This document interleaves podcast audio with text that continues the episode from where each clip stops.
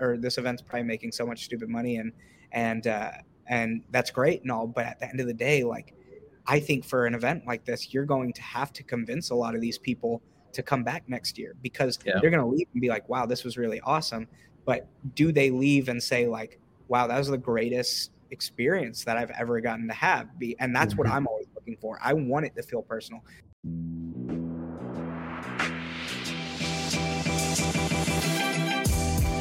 Great experiences build great leaders. Great leaders build great teams. This is Building Great Sales Teams.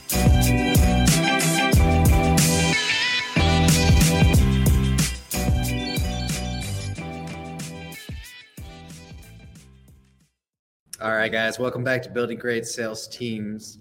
I got a special one for you guys today. I've got the wizard behind the curtain, is what I'm going to call him here. Tyler Dozier, founder of TD Consulting and Creative Events. He's crafted over 1,100 live events and worked with some of the biggest names in the industry. Tyler, welcome to the show, brother.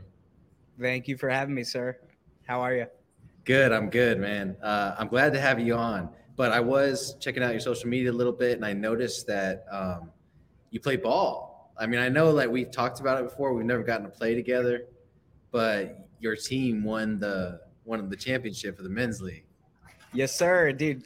That Dallas league is um, is a different ball game than this other one that I'm in. I'm in a couple of uh-huh. them, but we try to stay active, dude. And uh, this other league, we just won on Sunday, but it's been a different story. We went undefeated in the Dallas league, and this uh-huh. other one, we're like fighting every single week. It's it's uh, happy out there. So we're not as quite the uh, undefeated. You know, we've got the the 500 record right now, still uh-huh. pushing for playoffs. But you know, it, it is Dude, what it is. I saw that picture and I was like, every one of those guys is like six foot three. You know what I mean? Like freaking. It's not your normal men's league. I can already tell. Like, no, dude. I go out there and people do not like me in those leagues because I mm-hmm. play hard defense and I'm like pressing you like yeah. as soon as you pass half court and uh, so I'm the scrappy dude that they end up like seeing the smallest guy on the court, and they end up pushing me around a little bit. But you know, I was gonna say us us short guys got to have an edge, man. Yeah, exactly, exactly. I'll uh, I'll I'll do a little bit here and there just to try and you know get a little bit into their heads, you know, like yeah. maybe a tuck on the jersey as yeah. they're going around a screen or something, or just kind of talking to them throughout. But uh, I have to I have to do something when everyone on the court is at least four inches taller than me. So, absolutely. So we met, and you probably don't even remember because this was like the biggest, well, one of the biggest events you ever did at the time. We we met at MDM 21, right? And so I had gotten a VIP ticket or something like that. So there was this Q and A that was happening, and y'all had like a little mixer going on in the background and everything, and y'all had these audio issues like crazy, right? And so mm-hmm. like that was the first time me and you met and you're like fucking trying to fix these audio issues. And of course it's provided by the event center, you know what I mean? Yep. this crappy audio. And yep. um but yeah, that was the that was the first time we had met and I think that was the first time like you got the reins for an event like that. And I mean other than, you know, the Q&A, like everything just went freaking amazingly. And I was like, man, this dude's young like he's running this whole damn thing. Like this is a multi-million dollar event, you know? And so that was the first time we met. And then after that, it was Flying Fridays and, right. you know, the, uh, the trips and uh, Cabo. Uh, Tyler, if you guys don't know this and you've seen some of the pictures from my engagement, uh, Tyler arranged that. He put all that together. You know I'm saying? it's because, and I know I'm talking a lot here, but I got a lot to say about Tyler because, like, freaking, he was a part of that, which is massive. So like I reach out to him before. Okay, so we're you know we're taking this trip to Cabo. It's a mastermind event. We're we're doing the private jet thing, and I'm taking my wife and everything. And I decide on this trip I'm going to re-propose to her. Right. So if you know my story, uh, we just got remarried about a year ago. And so I reach out to Tyler and I'm like, hey, Tyler, I just want to let you know me and my wife are going to dip out at dinner because we're going to uh, I'm going to take her to the beach and I'm going to repropose to her. It's just going to be something special for me and her. And of course, Tyler's like, give me one second. and then he came back a couple of minutes later on the message and he was like, no, we got it. Don't worry about it. We're taking care of everything. And I'm like, what? I make it special, man. It was, it was fucking magical, straight up. It was just freaking magical. Like I got on one knee, there's sparks going everywhere. I mean, it's like a damn Disney movie. Cabo in the background. I mean, it was amazing, dude. I appreciate you so much for that. I had like, you know, I was making my notes for the show and I didn't even think to bring that up. But now that we're talking, I'm like, shit, I got to talk about that for sure. Dude, it was one of my favorite things that I've ever gotten to kind of create, create and craft. Um, mm-hmm. And so, you know, the honestly, the conversation was like, well, he wants to like he said like you know it doesn't have to be a thing we can walk yeah. off and i can propose i just wanted y'all to know why we left right, right. Like, and i was like you know what like if there's a way that we can make this a more special moment for him i was mm-hmm. like let's try and do it and so i kind of talked to um Stuman in the process and you know mm-hmm. it was like hey would this like eat into anything that we're doing and he was like no not really and then thomas keenan kind of gave that green light too where he's like mm-hmm. go for it like make it happen. And so, um, working with some people in Cabo, yeah, we were able to get like the rose petals with the candles and the sparks. And, um, you know, I think the whole thing went really well. You had a whole lot of people that, like Zach Sasser and some of these guys that knew that it was going to be happening. And so I kind of coordinated with them to make sure, all right, as Doug, uh, as they go up the stairs, we're going to hold everyone back a little bit so that they can yeah. have their moment walking up and we'll follow there shortly after so that we can see you know the drop to the knee and everything. And uh it was cool man. It was it was uh, one of like i said one of my favorite things that i've ever gotten to put together. Yeah even if she wanted to say no she couldn't. That was too badass. That's always the goal right? Just make room to say no. That was awesome man. So let me ask you this. When did you real or when was your first live event? When did you um, like, do your first live event okay, so so the first thing I ever like first real experience in this was actually when I was like making music. So funny backstory of me is that I used to make hip hop music and everything. And so um, when I was in high school, you know, I think I was 15 years old was kind of the first show that we did in in Deep Ellum, which is like music capital of Dallas, right? And uh, and we did a show, and you know, it was seven people in the crowd, and I get off stage like so much energy and anxiety pent up in me that I was just like, oh my gosh, like the rush of it was insane. And mm-hmm. uh, and then from there, you know, we got into a competition between uh, myself and like the person that I made music with versus another local, um, some some other local talent for um, an opening spot for Big Sean. And so for Big Sean, we had to basically submit a video and uh, this one dude he like that we're going against puts together this music video and it's very emotional and everything. And then it's two high school kids like 16 years old at this point kind of goofing around like in our home studio and everything. And uh, and we end up winning the competition but because this company that we were doing this competition through they're like there's no way these 16 year olds we're going to let them like go in front of these thousands of people for big sean. And so they ended up giving it to the other person. They like disqualified us uh, and we were like, we needed answers, answers. and so uh, what happened was we were like, we're never going to let that happen again. And so we got with the people who put together these events and we said, hey, let us help you out with these events. Let us, mm-hmm. um, you know, let us sell some tickets or do Promote. this or that, like help market it and we were in high school, so we had three thousand, you know, prime target, uh, uh, you know, audience members. You know, we had their avatar right there for hip hop concerts, and so we sold a bunch of tickets, and over time they trusted us and allowed us to start, um, you know, performing and things like that. But that never happened, uh, or I would have never gotten into events if I didn't right. get to see back end things and things that had to go into putting this stuff together from the sales and marketing side of it, as well as the logistics of you know um, your audio and visual and whatnot and so i kind of mm-hmm. started geeking out to all those things and so started in music um, that eventually turned to like uh, program directing for christian ministry doing mm-hmm. kids birthday parties doing like parents night outs where they basically it's a date night and they drop off their 150 kids and we just wrangle cats or you know and and, uh, and eventually that turned into more corporate conference stuff and and now it's like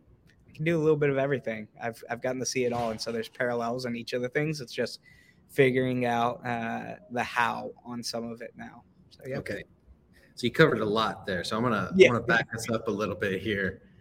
So were you a rapper or were you a producer? Like what were you doing here? Yeah, a little bit uh, both. Uh, I played around with some played around with some beat making. Definitely was on stage. Uh, I have some verses. You will never get it out of me of where online oh, in on. the in the no no shot will I uh, divulge that information, but it is still out there. I will say that. Um, there, if it's anybody can find it, it's my producer, Man. Ryan. 'Cause he's a real producer. yeah, yeah. There's knows where uh, all the, the hidden spots are on the web. yeah, the Bandcamps, the ReverbNations, the SoundClouds, all those places. Oh, There he's giving us hints. He's giving us hints right now. yeah, but you know, you'll never get the name out of me, so it'll be tough. um, but yeah, it's a it, we we started in that, and you know, I was like long hair, Bieber cut, looking looking kid. Um, Mhm. So just rocking the street clothes is a is a different time. And when I tell people that story, they're like, "There's no way." There's they're like, "That's not even you," and I'm like, yeah. "Yeah, that was me." Now I just look you- like a frat dad over here half the time, but Yeah, absolutely. if you guys hear some background noise, understand that this is what Tyler does. He's at a live event right now, and he Yes. he took some time out of his day to jump over to the corner and do this podcast with us. So I appreciate that. Um, yeah, I apology. I apologize for some of that. I am uh they say I am I'm the press today. I'm I got my press pass. I'm Nice. media, but but really all I'm doing is just uh, uh learning about this one event that we're at. Um, okay. which is all in the crypto space so that I can run a similar crypto event back in Dallas in November. So Mhm. it's a recon day. Oh, awesome, awesome. Yeah, and that that kind of goes into the the next piece, which is like, what does it take to run these events, right? So you you you had that first live event, which was you know self promoting, you know your show, and then um, what about your favorite one? What what's the favorite event that you've ever done? I would imagine it's not going to be like necessarily the biggest one. Yeah. Yeah. So um, the best one that I, my favorite at least, um, was the whole music thing actually started for us. Like the only reason we started making music is because our freshman year of high school, one of our close friends, um, is named Avery Littleton. Um, we went on Christmas break and he actually overdosed. Um, and when that happened, we uh, kind of didn't know at that time, at 15 years old, um, we didn't know how to take that like those feelings those emotions and actually talk about them. So we're like let's put it in the music. And we ended up recording a song and uh, then putting it out there uh, onto facebook. And we're like you know what 2009 is probably about this time that this is going on. And and we say hey if this gets 100 likes you know we'll we'll continue to make some stuff. And it gets well over that. And so we're like all right well people seem to enjoy this. And uh, the reason i tell that story is because about 500 days later after that uh, after his death happened Mhm. we uh, ran an event that was completely put on by 17 year olds um, you know from signing the contracts to finding the money funding it all we put together a um, a benefit concert or like a concert a memorial concert uh, for Mhm. everyone in our hometown like the high school that we went to um, who had passed early whether that be through drug overdose or car accident things like that and basically, what we did is we put together concerts, and then in between each uh, set or band or group that would perform, we would roll down this screen and we actually shot a whole bunch of media for it. So we would, you know, for Avery, for instance, we went to his family and his f- closest friends, and um, we got pictures, you know, baby pictures and everything, and we put together this video where they kind of spoke on the impact that he had on his on on lives and um, and you know getting to hear stories from uh, family and and seeing the baby pictures and everything and and it was super emotional and we took all of that money that we made from it and actually um, put together a scholarship fund. And with Avery having been a hockey player in our hometown um, to this day you know over 10 years later we uh, still run that that scholarship foundation every single year and we give it to a hockey player um, you know locally that plays for the high school and everything. And so that for me was like the actual impact um, that we are able to celebrate you know these people's lives and and allow others to um, kind of create some closure in their own lives by by getting to tell some of these stories to a wider audience that you know they get to keep to themselves for so long, but they don't get to really honor these people's lives um, in the way that they did there. And so for me, top to bottom, getting to put all that stuff together, that was like something that I was really proud of because we were just a bunch of kids. Um, but then it also still has impact. And so for me, it's a it was uh, my favorite, definitely. Was that kind of the moment when you knew like, hey, this is my shit right here. Like this is this is what I love. You know, I don't know that it was in that I'd be like, oh, putting together events is my thing. Right. But I right. definitely wanted to be like in entertainment. Um, I have no problem being in front of like a, a camera or having a microphone in Mhm. my hand or things like that. And so I enjoyed that aspect. But I did Yeah. definitely nerd out on like the back end of like, what does this button do? And what is when I click this, do these lights do this or that? And like, how do we craft this together to put people almost through this emotional roller coaster? Because we Mhm. wanted them to feel something and we wanted them to gain something by the end of that event. And so it was definitely very cool. I don't think I really knew that I had a talent for it until I Mhm. started working with kids and I could like really control the flow of things. And that took like a hundred plus uh, events before I was able to to really feel like, all right, I'm good at this. Um, and even now, like the event I'm at right now, I'm like, there's so much I can take away from this, and so much that I'm learning, and and uh, different ideas and ways to continue to be, um, you know, innovative. And and so, you know, it's taken time, and I still have so much to learn, but I'm I'm getting my feet under me for sure. Getting your feet under you. Oh my gosh. Literally the best events I've been to, you ran, man. You're pretty Well. good at this shit. There's But- always someone better, man. Always oh yeah. better. Oh yeah. I mean, absolutely. But I feel like you you got the goat status when it comes to the kids events for sure. And think about it, like what's harder to hold the attention and coordinate and you know sheep herd and you know move kids around or adults, you know? Yeah. So I feel like that's the training ground, you know what I mean? And then when the stakes are a lot higher, you know, it's like so much easier because like you're dealing with adults and they follow instructions and you know they don't talk you talk. Sometimes. Sometimes, right? entrepreneurs don't. Yeah, entrepreneurs don't follow instructions. What are you Okay, you're right. They work I was one of them going down the wrong damn-. Exactly. Yeah, you said go left and I went right. no, it's uh, kids were definitely a great training ground uh, for Mhm. sure. Yeah. No, I love it, man. So, uh, when do you feel like, and let's just kind of maybe stay in the entrepreneur space here. When do you feel like an entrepreneur should actually throw an event? Is there like, you know, a follower count? Is there an email list count? Is there, you know, to where it's actually going to be successful? When do you feel like that they should do that?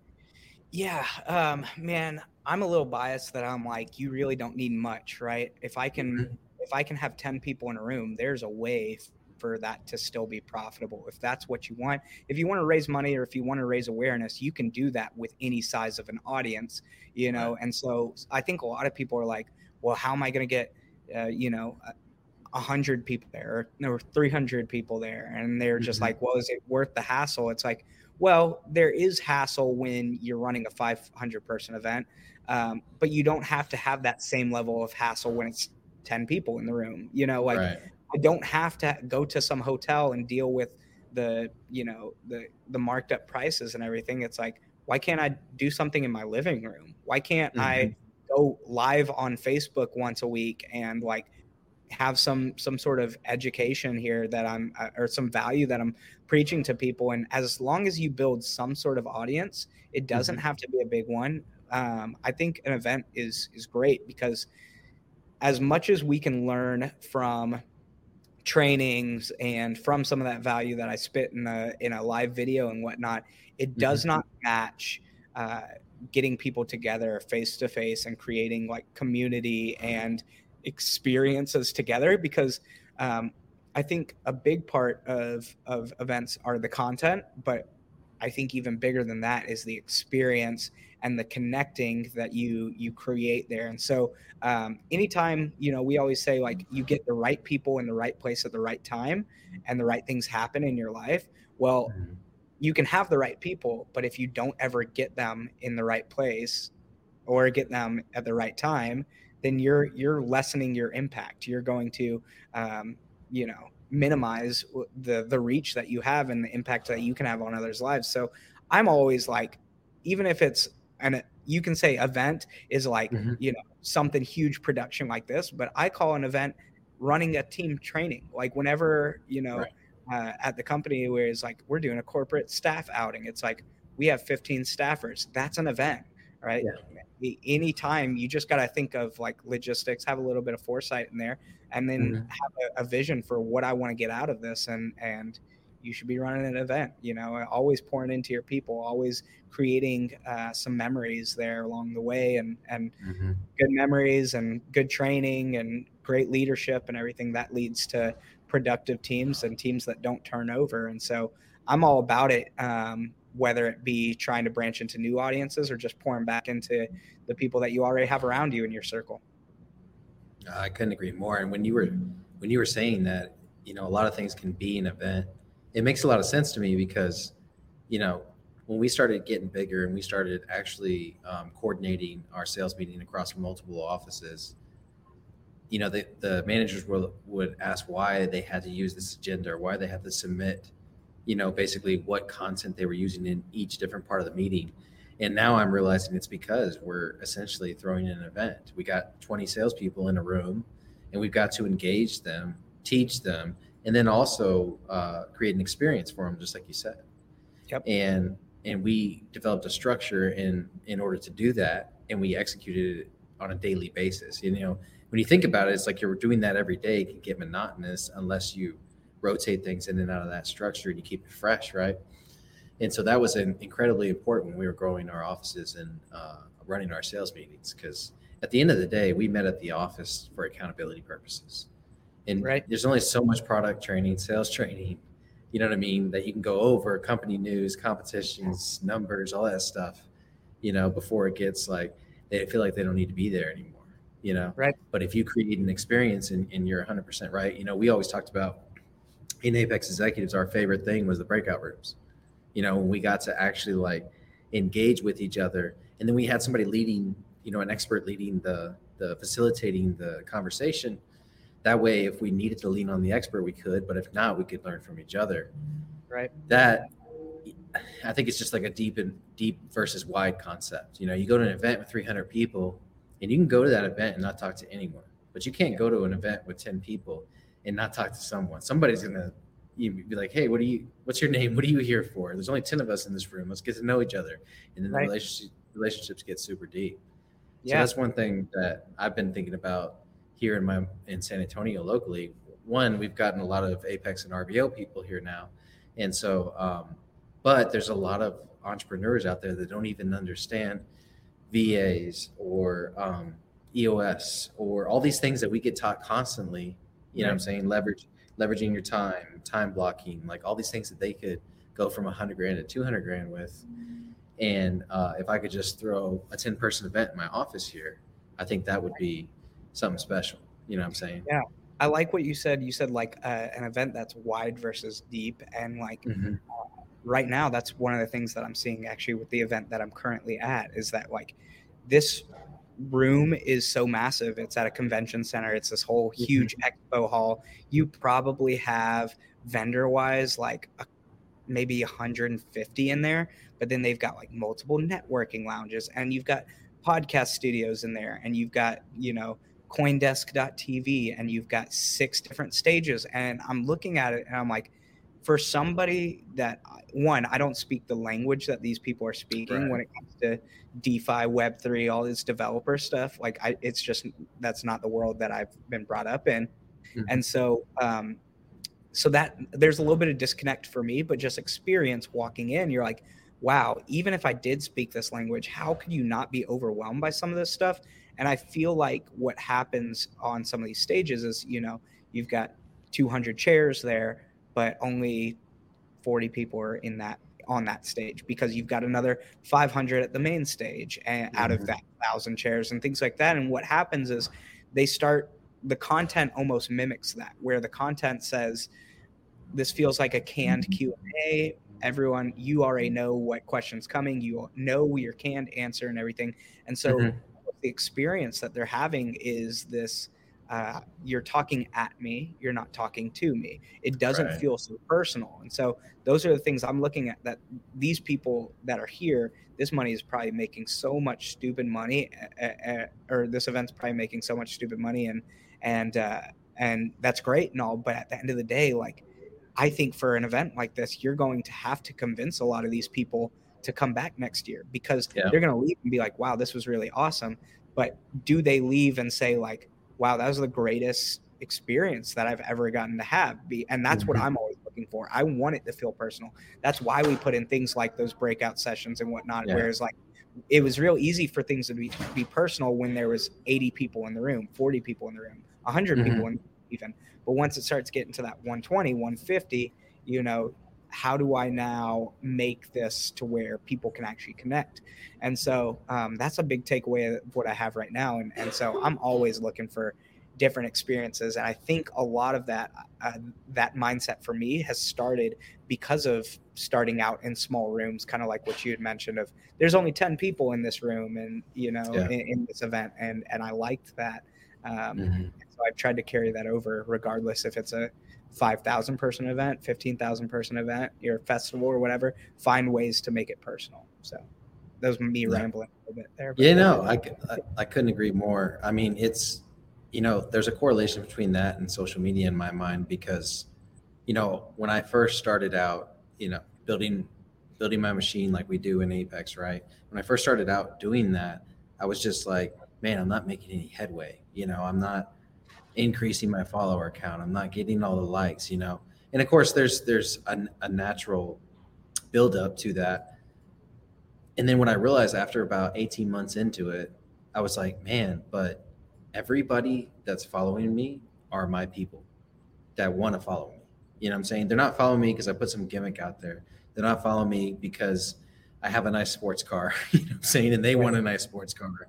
You know, they're following me because they're interested in building sales teams, because they're interested in consulting, because they're interested in me as a dad or as a husband, Right. you know?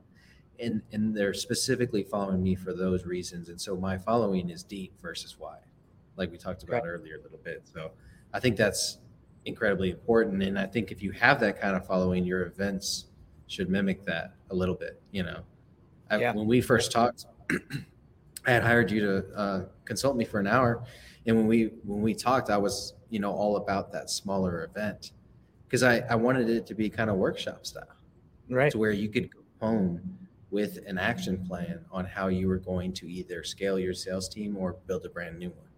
Right. You know, and when when you can do that and they have another event next year, it's like, wow, I just kind of took away the entry level stuff and now I can go back for the 2.0 and the 3.0 Yeah. and so on and so forth. You know, that's if that's what you want to do. It may just be the lead into your your funnel, I guess you could say. Yeah, top and if funnel. the if the event is like if you're the star of that show, you know, people are already showing up for you and access to you. So, Mhm. you know, if you start out and you know, you've got this audience but you have this 300 person event and they don't have access to you, then they may get a lot of value out of the event, but did they show up or did they receive what they showed up for? Um, and, and the answer isn't always yes to that. And so for you know, I hear, I used to hear all the time that like when it was the 12 person room of the Apex executives, and they're like, oh, the good old days where they just go around the table and one by one, like Yeah. war room this and, and figure out, you know, here's my big hairy problem and they'd solve it right then and there. And, uh, and so, you know, so many people think I have to have this huge extravagant event, but honestly, sometimes the biggest impact happens in those Mhm. smallest films. And so I'm, I'm all about it, man. I, I'm, in, I think we're in total agreement right here. So Absolutely, brother. Okay, so if someone is running their first fit event, how do you?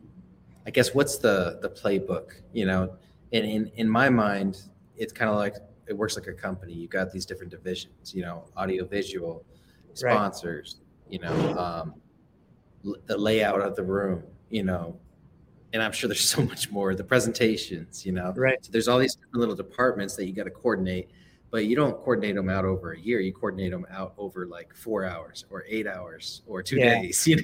yeah, yeah, it stays pretty fluid. So I wish I could say like, oh, the first time that you know we make a decision on something, it just stays as that. But um, you know in the events world everything kind of just uh, comes at you when you're you're at the mercy at times of some of the people that you're working with whether that is uh, an AV company that is already running 10 different projects or or mm-hmm. you know your talent management you whoever your talent is like they're busy running a business and so getting their slides on time can be difficult or you know there's there's a lot that goes into that but the first thing that I have to always figure out when I'm going into these is what is the vision of the the event. What are we trying to get out of this? And i always mm-hmm. say raising money or are you raising awareness? Like do i want to come in here and do i want to raise money on the front end? Or do i want to break even on the front end? Or am i okay losing money on the front end because i've got an irresistible offer on the back end that's going mm-hmm. to sell and make my money there? Am i trying to just raise awareness for some of the stuff where um, you know hey, I'm my name's Google over here, and Google is okay spending 15 million dollars in production because they know that at the end of the day, there's going to have thousands of people showing up to their event, and it is mm-hmm. still, mm-hmm. you know, whatever it is sponsored by or presented by Google, and it's like brand awareness, the impressions and the things that they create there. They understand the value in just the brand awareness there and keep mm-hmm. pushing people towards that. You know, whenever everyone's saying like, "What's the best event you went to?" and they keep dropping Google's names, you know, over time that does some sort of subliminal marketing for them. And so, yeah. um, you've got to figure out that vision. And once you do that, then you start jumping into the weeds of uh, what's the event date, and you're looking at you know what's going on in or where's where am I doing this event, like city location wise. It doesn't have to get as specific as I'm doing it at this hotel because you know sometimes what i see for a lot of people running events is they say i want to do it at this this venue. Well what happens is that almost bottlenecks them into yeah. um, you're at the mercy of you know well the only event weekend that's open right now is july 4th weekend. It's like mm-hmm. i'm not going to get people open or people to show up for that. People are with families they're on summer vacation whatever it is. It's like you've got to know general area city and whatnot figure out that location and then find a date and then uh, kind of reverse engineer from there. So, like, if I know this is a prime date that there's not a lot of stuff going on, there's nothing else in this city going on, you know, I'm not mm-hmm. running Oktoberfest at the same time as my event, well, then I can, from there, you know, say, um, okay, I've got my date. Now let's go look at all the prospecting you know prospecting uh, uh, venues and then figure out what's the best deal for me. What form is going to fit the functionality that we have what's going to be the most cost effective and things like that. And so hmm. vision first and then really date and location. And then we dwindle down into like your event master plan of okay this is the flow i want it to go through. I want you know someone really hot right after uh, uh, lunch so that we can mm-hmm. keep them awake. I need a crazy keynote. I need this type of experience you know for people to have throughout. I need them to have this type of food and all those other details. Um, mm-hmm. And then from there, like just managing your sponsors or your vendors and things like that. That's all just um, nuanced stuff that you don't absolutely have to do. Like you don't need to have um, a photographer doing headshots there or or somebody that's in charge of you know uh, your your food and beverage like you don't need to have a food court here or something. You could just do food trucks and let them figure that stuff out or you might be at the mercy of a food and beverage minimum. Like there's a bunch of different things that that there's a thousand ways to skin a cat but mm-hmm. just make it work for what's going to go with your vision. If your vision says this then keep pushing towards that vision and don't lose sight of that in your planning process. No that makes a lot of sense and thank you for breaking all of that down for us. I mean, yeah. it's a lot. yeah. Especially sure. if you're running a full scale event, right? And then obviously right. as it gets smaller, and make it a little easier with that type of stuff.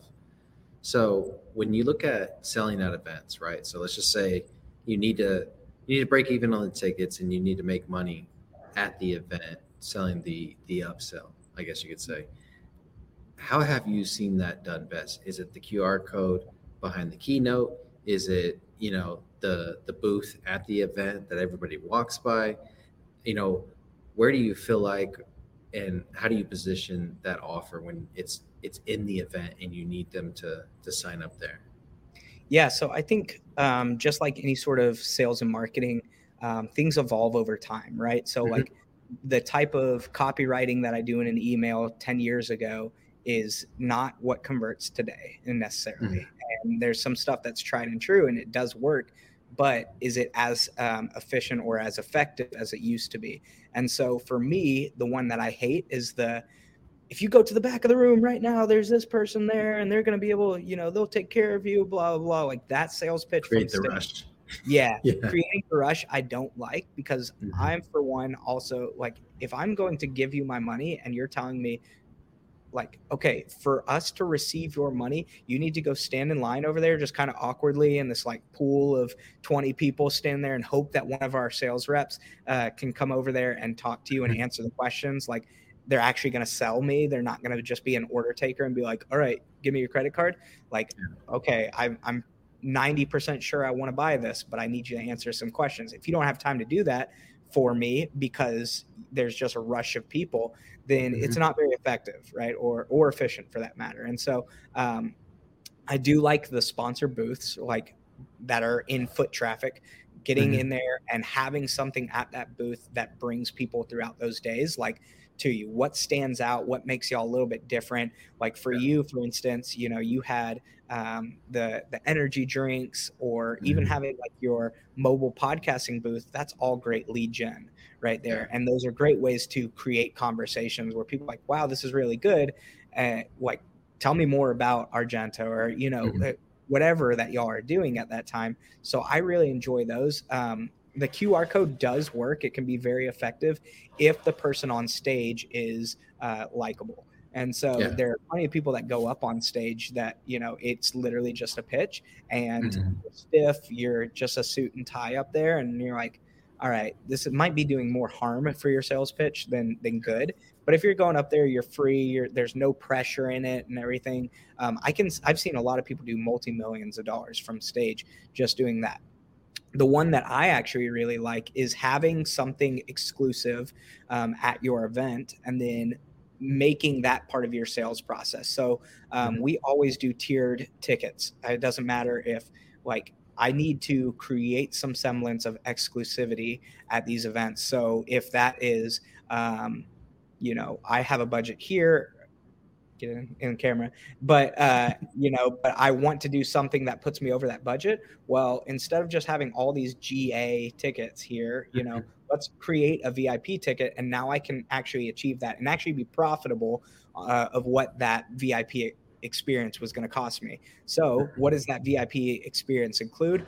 So, for instance, at MDM, what we did for David Goggins is like, oh, you want to go see David Goggins, you want to do this Q and A, and you want to do this, you know, open or cash bar, or whatever it was there, and hang out at, at, the ballpark, and we do fireworks, and it's the most exclusive group, you know, like there's a lot of money in this room and everything like that. We said the only way you can do this is if you're a part of Apex, and everyone's like, well, what about my wife? And it's like, well, are they a part of Apex? They're like, shit, I'll, I'll buy them a twenty five hundred dollar uh, membership yeah. right now so that they can be a part of that. Or um, same idea for a lot of those people that you know eh, that weren't in Apex is like, well, I really want to see David Goggins. There's no way I can go to just about any event for twenty five hundred dollars for three days to be able to have a conversation with David Goggins and be able to do mm-hmm. some of these things like a lot of people can't buy that access alone, at, eh, you know, for that price. And so they're like, they just play the logic out in their head and they say, all right, this kind of makes sense for me to spend this.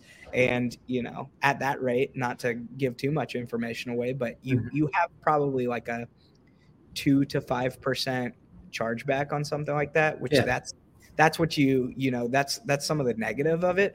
But mm-hmm. if that 2%, you know, if, if my sales pitch from stage generated, three hundred thousand dollars, and now the one that includes some sort of exclusive experience like the David Goggins thing, and that generates three million dollars. It's like, well, I can I can take that two percent uh, chargeback yeah. and, and and be all right. So that was such a cool experience too. Like I I don't know that it gets better than that.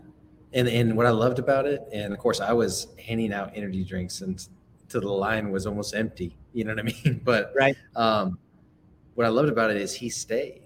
Like yeah. he stayed until the last person got a picture, which was just mind blowing to me, you know? And yeah. um, that was just such a cool experience for the people that did join Apex at the time. Like that's their entry into Apex. I got to take a picture with David Goggins and, and, and he, he he's gonna yell at me for half an hour. right, right. He, and he was one of those ones that he was like, I'll sign, you know, I'll sign a hundred books, whatever. So they got that Mhm. signed beforehand. And, you know, working with him, the whole thing was like, there's, you can ask me anything you want. There's absolutely nothing off limits. Like, whereas Tom Brady, you know, working with him, it's like, Oh, right, you need to, you need to submit all of your questions and these are the things he won't talk about. And then once you submit those, we'll then dwindle it down to the ones that we actually want to talk about. And then we'll give you the responses and everything. And it's like, dude, I want, I don't want canned. I want Yeah. real and authentic. And so um, David was awesome because he was like, you know, they're shutting off the the ballpark lights and he's still around and everything. And, and even after the event, I was like, oh, hey, like we needed a couple more signed books and everything just because uh, we had made some promises and everything to a couple people and or a couple of our sales guys did. And we're like, well, we're going to honor it. And so I reach out to his wife, Jennifer, and she's just like, tell me how many you need and I'll ship them out like by the end of the week. It's like, It's no one else does stuff like that. No one else is that uh, accommodating and and just open to, you know, whatever whatever is Mhm. asked of them. And so, um, who, who you see in the podcasts and when you read in the books about Goggins is exactly who he is. And I could say the same thing about like ET as well. Is very much that that character at all times, and it was awesome to to work with those people. No, I love it because I'm I'm actually uh, finishing up his book right now. Um, wow, I can't remember what it's called, but it's like Never ten Finished? hours. Yeah, never finished. Yeah, there you go. And he's talking about this rash that he got, and you know he had hamburger meat ass, and his wife was like cleaning up his taint and all this stuff. And I'm like, yeah, I, I could see how nothing's you know off Yeah, limits off for him. limits. That's great. But yeah, when you run freaking 250 miles straight, like, you know, staying late at an event, come on. This is like, I'm just warming up. I'm going to go run a marathon after this. you know? Exactly, dude. Wild. He, there, there's one thing I learned about that man, and as like, as impressive as his resume is, it was okay. You just taught me exactly what I don't want out of my life. Like, there's a level of almost insanity that is Mhm. coming coming out of that man, and uh, respect No, to it. I'm like, It's not almost. Not gonna be for the, me. It's the upper echelon of insanity. yeah, like yeah, he's yeah. taking that shit out. You know what Yeah. I'm saying? he's there already. Yeah. All right, brother. So you recently, well, I'm saying recently, but I don't know when you founded your events company, but I would imagine this is what you're doing full time now. And so, what is the plan with this company? You know, I guess what kind, you know, if somebody's interested in you running an event for them, where do they need to be? You know, in terms of okay, how many people or what kind of budget? Like, what's your avatar for your company? man um, when it comes to the event itself uh, or the Mhm. events company itself what i want to um, the people i really want to work with are the people that are kind of open to ideas uh, and, and open to some criticism you know of how they think things run uh, but when it comes to like this is what i need to run your event honestly not a whole lot i'm very flexible when it comes to um, types of events. I like sticking around in this corporate area more so than, you know, the past having done weddings or doing, you know, Oh yeah, of course. stuff. Like I'm trying to stay away from that these days. Um, but in terms of like, you know, attendee account and whatnot, like I can run something as simple as 25 people and I can run Mhm. something as, as much as 5,000 people. It just all Mhm. depends on what time, you know, are you, how much time are you going to give me to do some of this stuff? Because if you're like, oh, 5,000 person event, I think I'm going to run it in three months. I'm like, yeah, I'm not your guy because I'm not, I you're setting me up for failure. at Yeah. that point. So the biggest thing for me is like, I'm open to um, a lot of different types of events because, and, and I'll just always be honest with you, like if this is going to be a fit or if your expectations are realistic or not. And uh, and so you know, the first thing I would say is just find me on socials, uh, Tyler Shane Dozier. So Shane Mhm. S H A N E. Um, you can see in the bottom right, you know, the rest of my name, but uh, and and I just try to jump in and do discovery from there. It's like, Yeah. This is what that's going to entail. This is what that takes. Hey, like there have been calls and and people that I've consulted with where they're like, I want you to run this or that, and I'm I get on the call with them and I'm like, hey, honestly, for what you're wanting, like let me connect you with somebody else or let me uh, or, or you can do this and this and basically the rest of it you can run on your own like mm-hmm. without having to pay what my fee would be and, right. uh, and so you know I want to help people first and foremost and make sure that they don't have to deal with some of the heartaches and the things that I've had to deal with over the years from different contracts or some of the, the things that have gone wrong in, in the mm-hmm. events that I've run.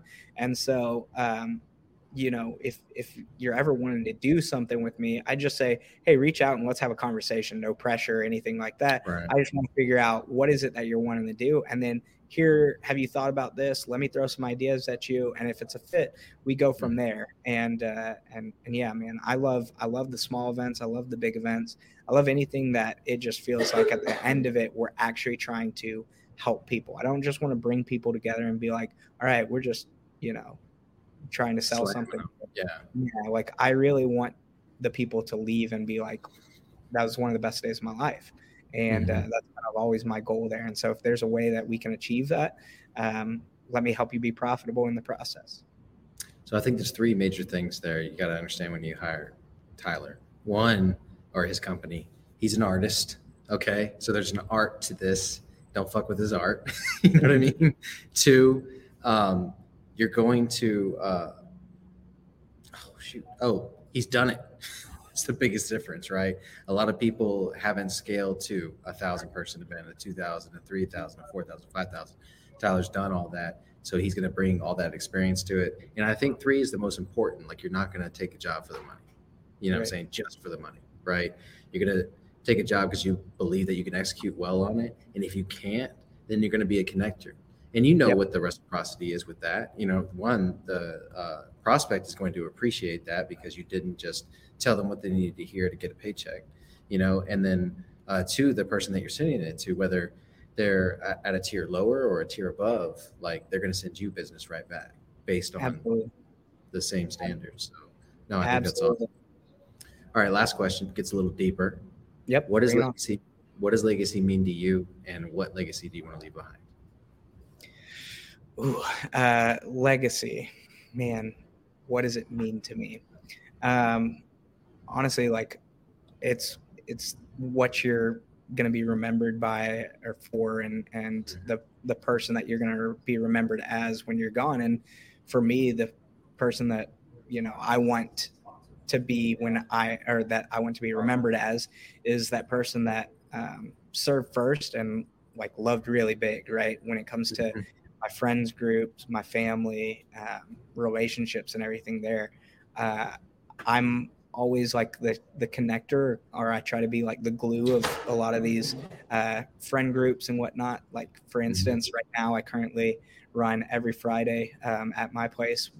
I get together our group of 10 friends uh, with the goal of just getting to know each other a little bit deeper. We all work out together already. We go to the bars. Mm-hmm. You know or we go to dinner or something like that uh, is yeah. is kind of what we've always done but i was like let's put this in a setting inside my house with the actual um, the goal of talking about the things that we really don't talk about and um, and and figuring out like along the way how can i pray for you what are some of the goals that you have over the next six weeks how can i hold you accountable to that and mm-hmm. uh, and so I, I want to continue to just be remembered as a person that's been a great friend and a, uh, a really strong connector and, and at the end of the day like is here to serve um, above all else and so you know that trumps money or any of those things for me. It's like money's not my motivator. Impact is, and uh, and legacy. You know, over time is is like, it, what is it? If your legacy is you have a whole bunch of money, but your kids don't know who you are. Uh, mm-hmm. When you leave this earth, is like, is it worth it? And so, uh, my answer is no. I want I want to be that person that's, you know, playing catch in the backyard with with my kids and and getting to take them to their dance recital or the soccer game or whatever that is and so um, you know just being a, a, person that that is heavy in uh, heavily involved in their relationships and and is known for the kindness and and kind of the uh, the bright disposition that that I have and I want to just be a, a light to people and and bring positivity to everyone's lives, make everyone's lives a little, little bit easier. If I can take some of that pain uh, from them and, and even, you know, harbor some of that of, of my own, you know, from them, like I'm willing to do it. Uh, that's just kind of who I am and who I've always been. So I love it, brother.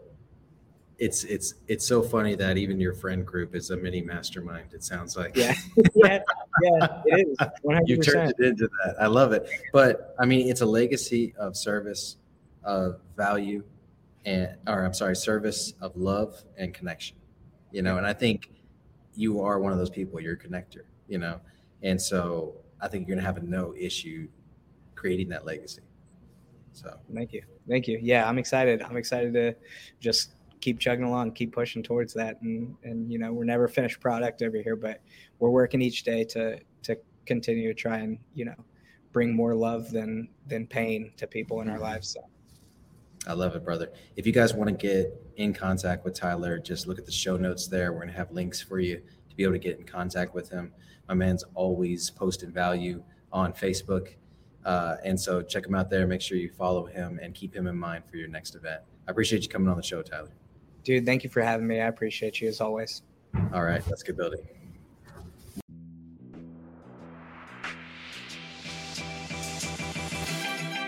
Thank you for joining us on this episode of the Building Great Sales Teams podcast. We really do appreciate it. As you know, we believe that great leaders build great teams. How do you become a great leader? You learn from the greats. Join us at the Million Dollar Mastermind put on by Ryan Stewman in Frisco, Texas, and learn everything that you need to learn to be that great leader. The link will be in the description below.